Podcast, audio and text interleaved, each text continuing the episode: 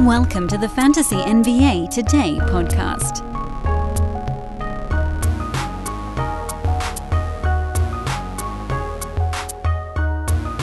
I suppose the lesson of yesterday was if you've got a ridiculously strong lean to an over, maybe consider taking it. That's okay. That's okay. Here's the thing. We've we've talked a lot about how I don't like to actually get in on the overs in particular series, e- even when the numbers point that way. I'm kind of looking for opportunities to get in on unders. And uh, so I don't feel bad about missing out on the opportunity there. But that Boston Memphis game, remember, we talked at great length on yesterday's show about how even though the total in game three ended really low, you were looking at like 224 possessions or something way higher. Was it 224? Something like that. Might have been higher than that, even. I think that was close. Way above where the game actually ended, and still well above where the posted total was. So then we saw this last game yesterday. The total didn't move from the previous game. All right, well, look, here's why. Because Milwaukee wants to run. They want it to be a faster ball game.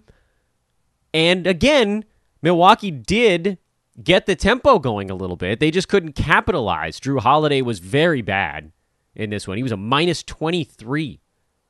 Just couldn't get a shot to go down. A lot of ill advised looks, 22 shots. I mean, this was a game where Milwaukee, and kind of the first one, I think, where you could look at and say, all right, this team really did miss Khris Middleton in this one. Because Giannis was only fine. He wasn't extraordinary. Missed his free throws, didn't hit his shots. It's the same way. Uh, and Boston had a really big comeback behind Al Horford. Remember how before the series started, I said Big Al's the guy? Remember when Philadelphia brought in Horford? That was specifically to deal with Giannis. And he's not as young, but damn, he turned back the clock in that one.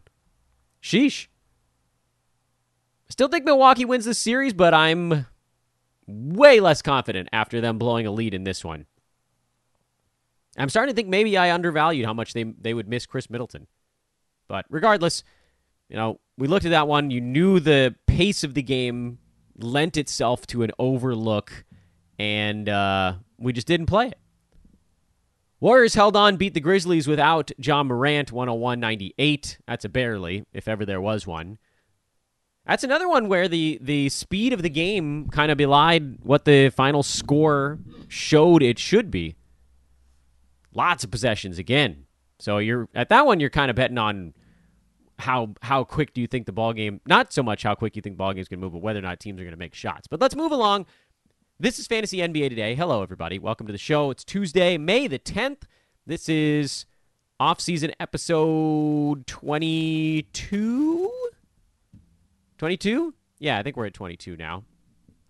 I think I've lost my headphones in my left ear. I don't know why that's happened, but it has, and it's extremely disruptive actually for trying to do a podcast and hear what I actually sound like when I'm talking, but I'm doing my best. It's very muffled.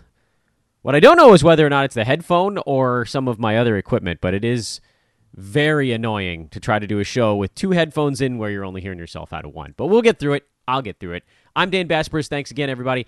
Uh, Tuesday, Philly at Miami. Heat, three and a half point favorites, total of 209 and a half. Dallas, Phoenix, Suns are five and a half point home favorite, total of 215 and a half. And I started to do a little bit on yesterday's show talk about those two series and then tried to peel away quickly because I didn't want to use up the playoff chat for today's episode. 2 2, both series. Interestingly, three of the four semifinals here, conference semifinals, are tied 2 2. That's good. It's good playoff basketball. Evenly matched, relatively so. Phoenix, Dallas, each winning their home games. Miami, Philly, each winning their home games. Milwaukee and Boston, each splitting their home games. That's how we got to this point in the 3 2 2 series. And then the Warriors took care of business at home. Would they have without Ja Morant? Or if Ja Morant was playing? I don't know. It doesn't matter. We're, we're working on the betting side. So, Last ball game, Phoenix lost by 10 in Dallas. That one finished right on the posted total. Actually, it was uh, went under barely, but it was so close to the number that effectively you're talking about again, you know, a couple of made free throws or one made bucket. That's the total being right. But what we need to do here on the podcast is find out was it right because uh, because the, the line was spot on, or was it right because of some other factors? So if you look at the last game in Dallas, and you know the Mavs want to keep the ball game relatively slow, they did a pretty good job of that. Mavericks hit 23 pointers, kept their turnovers down, so they were uh, efficient from an offensive standpoint.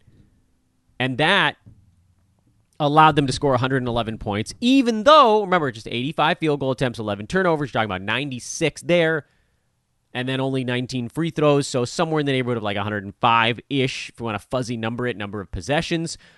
Over on the Phoenix side, they out rebounded the Mavericks, but also had six additional turnovers. Overall, they did have just a few additional possessions. They were closer to 110, so somewhere around 215. So then we look at this next ball game and say, all right, well, the pace was right around the number. Boom, 215. That's where the total sits for today's ball game as well. The reason you might the reason you might consider looking at an under in this ball game is because series do tend to slow down as they go. More than anything, it's not so much that they get slower, but that the teams start to figure out basically what everybody on the other side is trying to run. And will Dorian Finney Smith hit eight three pointers again in the next ball game? Probably not. Will Chris Paul foul out in 23 minutes in the next ball game? Probably not. You try to throw those weird individual player outliers out because it all does kind of come out in the wash. Overall, Mavericks played a decent ball game. Suns played a decent ball game, had too many turnovers, and needed their closer, who they didn't really have not in either game in Dallas, but certainly not in this one. Devin Booker kept them afloat. He had a better ball game. The other guys weren't as good. I mean, this type of stuff, it bounces back and forth. You can't be like, oh, well, Devin Booker's not going to be as good in the next one, so the Suns aren't going to score as much. Because then you could argue Chris Paul will probably be better. Mikal Bridges will probably be better. DeAndre Ayton will probably be better. On the Dallas side, you say, oh, well, Dorian Finney Smith won't be as good, but Luka might shoot better than 36%. Reggie, or uh, Jalen Brunson might shoot better than 41%. These little things, they come out in the wash. That's why we focus more on if there's a team wide aberration or pace of play. And the pace, of play has this one pretty much spot on the number. So I don't think I'm touching Phoenix Dallas uh, on the total. And you guys know I don't really care that much about the sides in the postseason. I don't think that's where you can get colossal advantages unless you see big things that haven't really been accounted for, like, you know, a team getting really good shots and missing a ton of them. Although I think you'd probably take advantage of that in the total anyway. Miami, Philadelphia, the total has now inched under 210 to 209 and a half. It was at 208 in the last ball game before it went soaring over the mark to 224.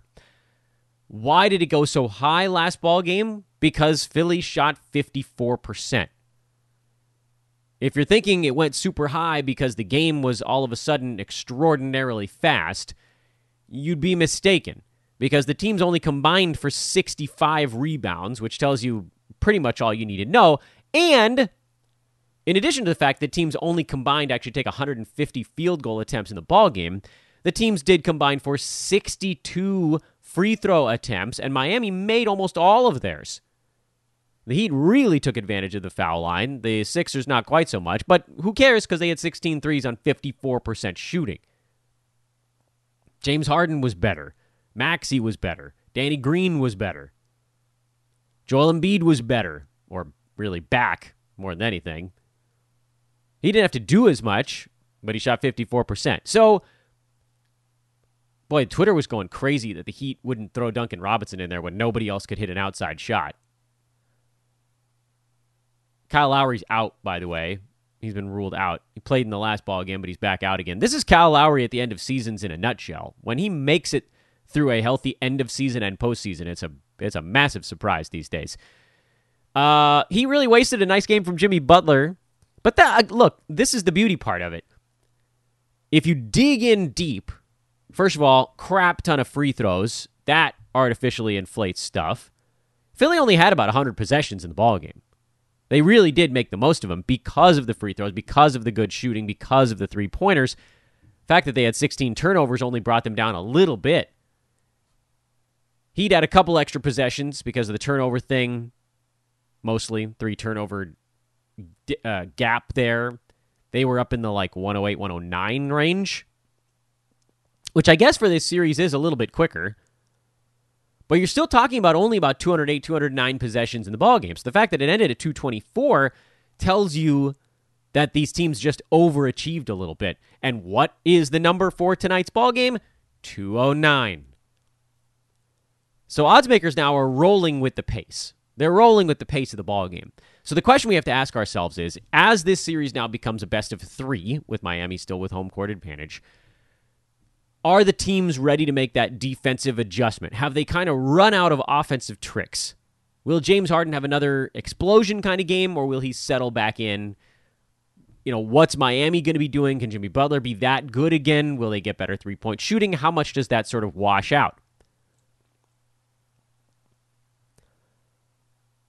If you look at the, the two games back, the teams shot terribly. Miami, in particular, was at 35%. Philly was at 48%, which I guess isn't awful, but they had 18 turnovers. But again, the thing I think we need to stress is that in that ball game where the teams combined to put up like 180 points, it was bad offense, but it was also slow ball game. Miami had 100 possessions in that ball game. Philly had like 96 or something like that. And they would have been a dead heat if Philly didn't have 18 turnovers. The free throws were lower in that ball game as well, despite the fact that Joel Embiid did play. The other guys didn't get to the line besides Embiid and Harden. And on the Miami side, Jimmy Butler got 10 foul shots, out of. Adebayo got 8, but the other guys didn't get to the foul line. And that was one of the key differences when you look at Sunday's game. Uh, Victor Oladipo got 10 foul shots for Miami. Tyrese Maxey got 6 for Philadelphia. Those were big changes from the previous games where pretty much everybody else was getting two besides the main guys. So you had basically like 14 some odd 12 14 extra free throws from the non-superstars in game 4. You had great shooting in game 4. You would have thought that after they put up this big number with the total of 208, maybe the total would be adjusted a little bit farther than 1 point. But no, it's not because odds makers have watched this series and they're like, this is a slow series. If the teams explode and have an over in a particular ball game, we're not going to say, "Oh, we're going to give you, you know, swing the line 3-4 points" because they know you're at coin flip territory now. They'll split the cash. They'll be perfectly happily sp- splitting the cash. Or they can be like, look, if public comes in and starts hammering an over after seeing a big over, we're fine with that because most of the time in this series, it's been going under. And remember when the hell these games actually happened. I think it's actually two overs and two unders right now. But the overs have been more fluky. It's been big shooting games, it's been huge free throw numbers. Miami put up 119, I think that was in game two if I'm not mistaken. They shot 51% in that game, even though they only had like 106, 107 possessions. And Philly only had whatever it was, 103. The total has, or the number, the speed of the game has been sitting between 205 and like 214 pretty much all the way through. So when they go out and they put up 220 something, you say, all right, look, like that's a little bit fluky. If you ran this series 100 times, it would go under probably between 55 and 60. So odds makers, they're fine with that number because they're going to split the cash or they might even get a little bit more on the over. And they figure long term, that's a good proposition for them. So what am I doing here in game four? I would lean ever so slightly to the under. I don't know if it's a, a, enough for me to really go nuts with it. Because what if Harden actually is heating up? What if Miami does get better three point shooting in this ball game? But from the pace of play, it's pretty much right on the mark at 209. Will the playoff tempo bring this thing down? What were the complaints between ball games? Was Miami annoyed about anything in particular? Not really, I guess. I'm sure they'll have something else they're going to roll with Harden, force him away from the bucket, hope that he takes a bunch of threes and misses them again, which has mostly worked. So not much in the way of leans tonight. Odds makers are, are putting the number pretty much right on the speed and saying, look, you take a shot. You want to close your eyes and throw a dart? Have at it.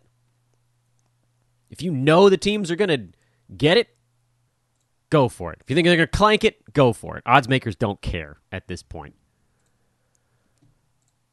All right, I got a weird little lesson today, and it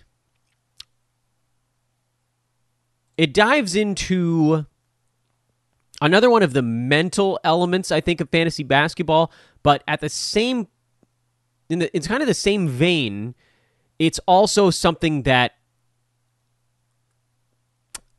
attacks the gut. And today's lesson is be really careful with who you put on your do not draft list. We all have one. I've got one. You've got one. Some of ours are longer than others, some of ours are shorter than others. But we all keep looking for reasons not to draft certain guys. When in reality, the only reason you shouldn't draft someone is if you don't think they're going to beat their spot in the draft. And you know, I, Joel Embiid is a decent example of this. He's someone that I probably had, and many of you probably had on a kind of a do not draft list, and then it worked. Would I take him next year, where I think he's probably going to go? Eh, probably still not. But it's not because he's on some mythical do not draft board I have in my room. It's because I think the percentages dictate that if he's going to go probably top five next year, there's a lot of downward possibility there and not a whole lot of upward possibility there. And I don't have wonderful examples to throw at you, like handfuls of them. But I would say that as you look towards next year, guys that I feel pretty comfortable are going to end up on do not draft lists Let's just let's just throw a few names out into the mix. Uh, Paul George is probably going to end up on a lot of do not draft lists. He's number 16 on a per game basis, but he only played in 31 games this year, and he killed a lot of people's fantasy teams. Bradley Beal is probably going to end up on a lot of teams' do not draft lists. Anthony Davis is going to end up on a lot of teams' do not draft lists. This tends to happen, by the way, with the biggest names in fantasy because they left the, the biggest sting on fantasy teams. Lonzo Ball is probably going to end up on a lot of teams' do not draft lists. Miles Turner. And yes, a lot of the guys I'm looking at right now are guys that missed a bunch of games with injury. Do you think Dame might end up on a do not draft list? I think there's a possibility of that. It might not be quite as strong. Brogdon's going to end up on do not draft lists. And then you get a little bit farther down the board and you escape some of the guys that might end up on a do not draft list because of injury related stuff. And then you start to find guys that pop up on do not draft lists because of tank related stuff, because of just having a down year. But what I really want you guys to do, and today's lesson is not going to be a very long one because, you know, we can't fully produce this lesson until we see where players are going next season, or maybe even have a little bit more data about what their health might be for next season. But what we can do today is look at players, look at the list that we just threw out there, and try to piece together what's the storyline going to be for some of those guys next season. Maybe we take Paul George as an example of this. PG played 31 regular season games this year and uh, and two play in games or one? Only one yeah he got covid before the second one. Whoops. Uh and i would guess that based on him missing most of this season with base kind of needing Tommy John surgery, but then just waiting it out, that most folks aren't going to touch him next year. So then you're going to get this weird ADP for a guy like PG, where in some leagues, he'll go where he might have gone this season. So, like maybe near the turn. And then some leagues, you're going to get whole rosters that just don't draft him. Which is why, and I don't know that we'll ever get this information. I don't think we ever will. If we had basically standard deviations on ADP of where guys are going, we need the mean, the median, and the mode to draw a proper curve for these guys. Because I think Paul George is going to be someone who has a really wide spread on where he gets drafted next year. As opposed to someone who might, I don't know what his ADP is going to be. Let's assume Paul George is going to have an ADP of like 18 to, to uh, meh, I don't know. Maybe he'll go at like 20. Let's say Paul George goes at 20 next year. And someone else that goes near 20 might be Devin Booker, Rudy Gobert. But I bet if you looked at the clustering, that Gobert, he's going to be like a one to two standard deviations on Rudy Gobert's draft position is going to be like 16 to 24. And for Paul George, it's going to be like 12 to 30. I think it's going to be basically double. Which, again, I don't think we're going to ever get this information, but it is going to create a very odd situation where you might plan for him to go at 20 and in your league he might go at 12 and then in the next league you do if you're doing a couple drafts he might go at like 33 which that's not that doesn't really happen for the guys with an ADP of 19 18 19 all that often. Usually there's a pretty tight grouping for some of those early round guys. But anyway back to the point. Uh because we can't we can't really talk about tight groupings of ADP until we get again closer to next year or if we ever got that data from seasons past which I guess someone could do. Like if they pulled all of it together, you could find out exactly when a guy was getting drafted. But I ain't gonna take the time for that right now. I get, I have a family for goodness sake. But I wanted to pull on Paul George, pull on that Paul George string here, because he's going to end up on do not draft lists, and it it's hard for me to tell you not to put him there but at the same time, and I get it, in a head to head league, it's going to be a pain because you never know when days off are going to be. And, like, if you look at his recent Clippers history, he played 48 games in the COVID shortened season. He played 54 games in the scheduled shortened season and 31 this year. Since he became a Clipper, Paul George hasn't come close to playing a full season of basketball, missing 24, 18, and 51 games between them. But if you can start to do the math on this, all I would say is, well, okay, there's there's more than an all I would say. If if he gets to 54 games, I guess it'd be 64 games next year because that 54 was in a 72 bag. Uh, if he gets to 64 games next year and he's drafted at 20, but his per game production is like 12 or 13, in roto leagues that probably makes him a hit or at least a break even. So, all I would say on the Paul George front is yes, he's someone who very clearly has issues making it through a season anymore.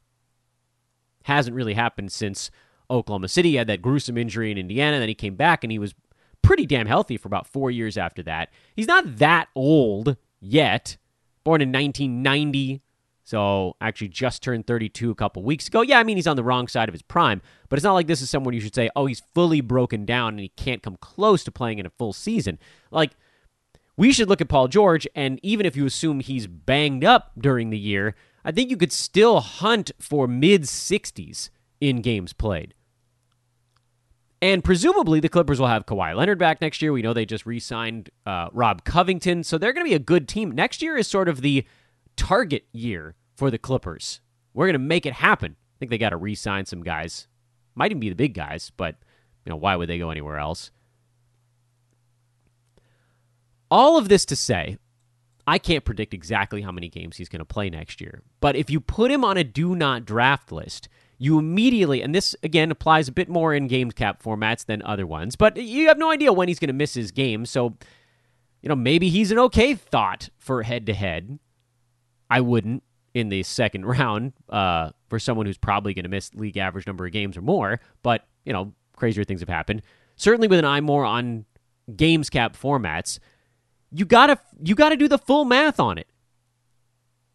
The only guys that I think you should consider flopping in a do not draft list in any format specifically like i don't think there's anyone on the roto side you should put on a do not draft board Nobody. Literally no one. Now, there are guys that sort of end up there kind of by default, like a Russell Westbrook, where you're like, look, I'm not going to draft this dude inside the top 130, but someone will. So there's a 0% chance I end up with him. And so effectively, he ends up on a do not draft board. But it's not for real. It's just I'm not drafting, and he's going to go 70 slots before I'm taking him. I'm not drafting Kevin Porter Jr. because he's going to get drafted at, you know, 90 or 100 or whatever it was this year, and I'm not touching him inside the 200. So he sort of becomes a do not draft, but that one's just by numbers. It's an it's an it won't happen. The result is the same. He never ends up on any of our teams, but the way to get there is different. It's like when your high school teacher told you to show your work. If you were like, "Oh, well, you know, here's the numbers I have on Kevin Porter Jr., and this is why he's not on my fantasy team." That's different than if you looked at say, here's the other one, you're looking at a team that's going to try to lose.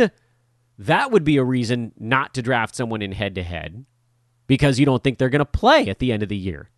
Maybe you're wrong, maybe you're right, but that's a reason to officially not draft a guy. I don't think this player is going to play in March and April, so I'm not going to draft him.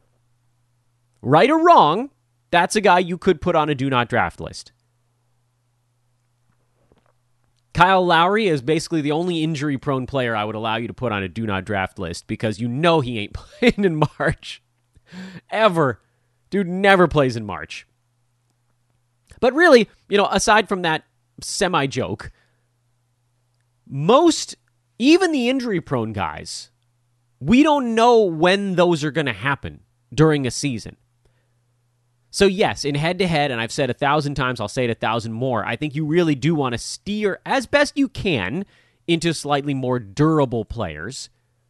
They'll carry you through the season. You hope they don't get hurt towards the end of the regular season because that would blow up your playoffs. But just getting games played out of your top four, five, six picks, whatever that happens to be, that's actually really useful on the head to head side in particular. And, you know, top three or four picks on the roto side. But please, I beg of you, Look, I get it. If there's someone on the head to head side that's injured a lot, you can kind of put them on a do not draft list. But if you're a roto games cap type, I would say don't put anyone on a do not draft board, even if they left just the worst taste in your mouth. In fact, I would argue a lot of the time that those guys that left the worst taste in someone's mouth, those are the guys that ends up as really nice values the following year. We did that with Chris Paul. He had one down year in Houston, and we've been riding Chris Paul for three freaking fantasy seasons ever since.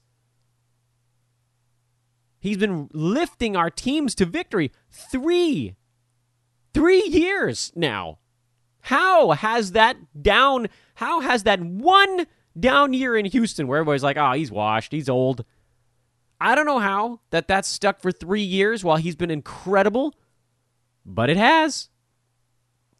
No one wanted to touch Chris Paul three years ago. And I got on this podcast and I said, look, this dude only needs to play in like 60 games in OKC to hit his value because he's getting drafted in the late 30s. People have forgotten. Chris Paul is late 30s in the worst scenario ever, which is playing on a team that won't let him take a mid range shot.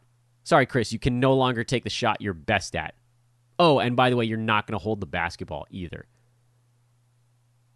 This is why you don't put players on your do not draft board because you just don't know what the next season might bring. Paul George, okay, he's a he's a difficult example because he hasn't been healthy in 4 years. But he's still the example I'm grabbing onto today because if he comes back out there next season with Kawhi Leonard on a Clippers team that is going to be hunting they are going to be hungry and hunting. The narrative isn't that he needs to play an entire season. The narrative is that he needs to be healthy for the playoffs. But it also means they ain't going to want to end up in a damn play in tournament. So he's going to be out there and he's going to be gunning, especially early in the year. They're going to want to get some wins, rack them up. And then you look at guys like Kyrie Irving. What does that mean for next year? That'll be an interesting one. There's just so many names of guys that I think, again, really soured people. If you go back and you look at ADPs and draft results and stuff like that and just find the guys who underperform for some reason, Michael Porter Jr. is going to go way low in drafts next year. Do we dare take a chance? I don't know. I don't have to decide now. It's May 10th, but I ain't putting him on a do not draft board. No way. Not until I know where he's going. So look at those depressed assets for next year. Guys that your instinct would be to put them on a do not draft board and instead say, well, wait a minute. If 30% of the people playing fantasy sports put this player X on their don't draft board, that's going to drive that player's ADP way down. They're going to start going late. And then here's the beauty part of all of it. The last point I want to make before we turn you loose for your day. ADPs and drafts are kind of feedback loops to some degree. Not always, but often. And so if people start getting into drafts and Paul George has an ADP of, you know, 22 and they were thinking, "Hmm, I thought I needed to take this guy near 15." And maybe early on some teams are taking him near 15. But as it goes and they start seeing, "Oh, look, nobody else is taking him until 22." They start taking him later too. And then the folks taking him later take him even later than that. And you can create a feedback loop of these guys, these these anti-buzz players that start low and go lower until the analysts put their numbers in and that shakes things up a little. But this is what I want you guys doing as an exercise. It doesn't have to be today. Any day between now and like mid September. So you got a pretty good window there. Go through and look at the players and say, find the like five or six guys that you think, man, this guy was horrible this year. And then figure out why.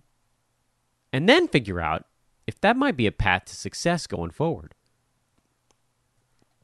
So don't do it, folks. Don't have a do not draft board. Have a they won't fall to me board. Okay? Just think of it in a different way. Put it in a different way in your head.